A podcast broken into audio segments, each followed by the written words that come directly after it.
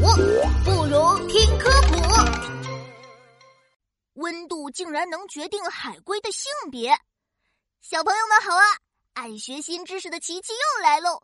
今天我要去海边度假，不知道又会遇到什么新鲜事呢？快和琪琪一起出发吧！哇，小朋友们，海滩上有好多小海龟呀，它们刚从壳里孵出来呢，好小，们排着队要往大海里爬呢！一二一二，咦，怎么都是女海龟宝宝呀？一二一二，啊哈，终于看到男海龟宝宝了！你们好呀！呃，你好，吉吉。小海龟，小海龟。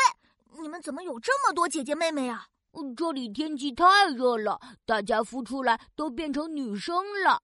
我们几个蛋宝宝刚好在阴凉的地方，所以出壳的时候才长成男生的。啊，天气热就会变成女生吗？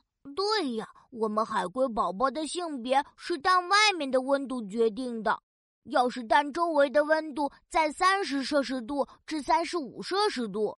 就会孵出更多女海龟宝宝。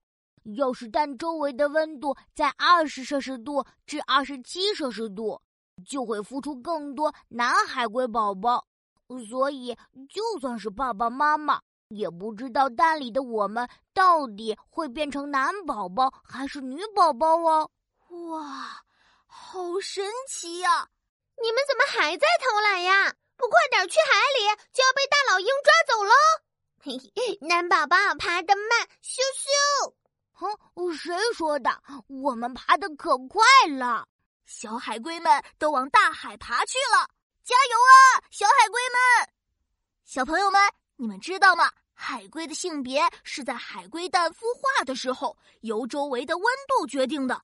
温度高就会孵出更多的女海龟宝宝，温度低就会孵出更多男海龟宝宝。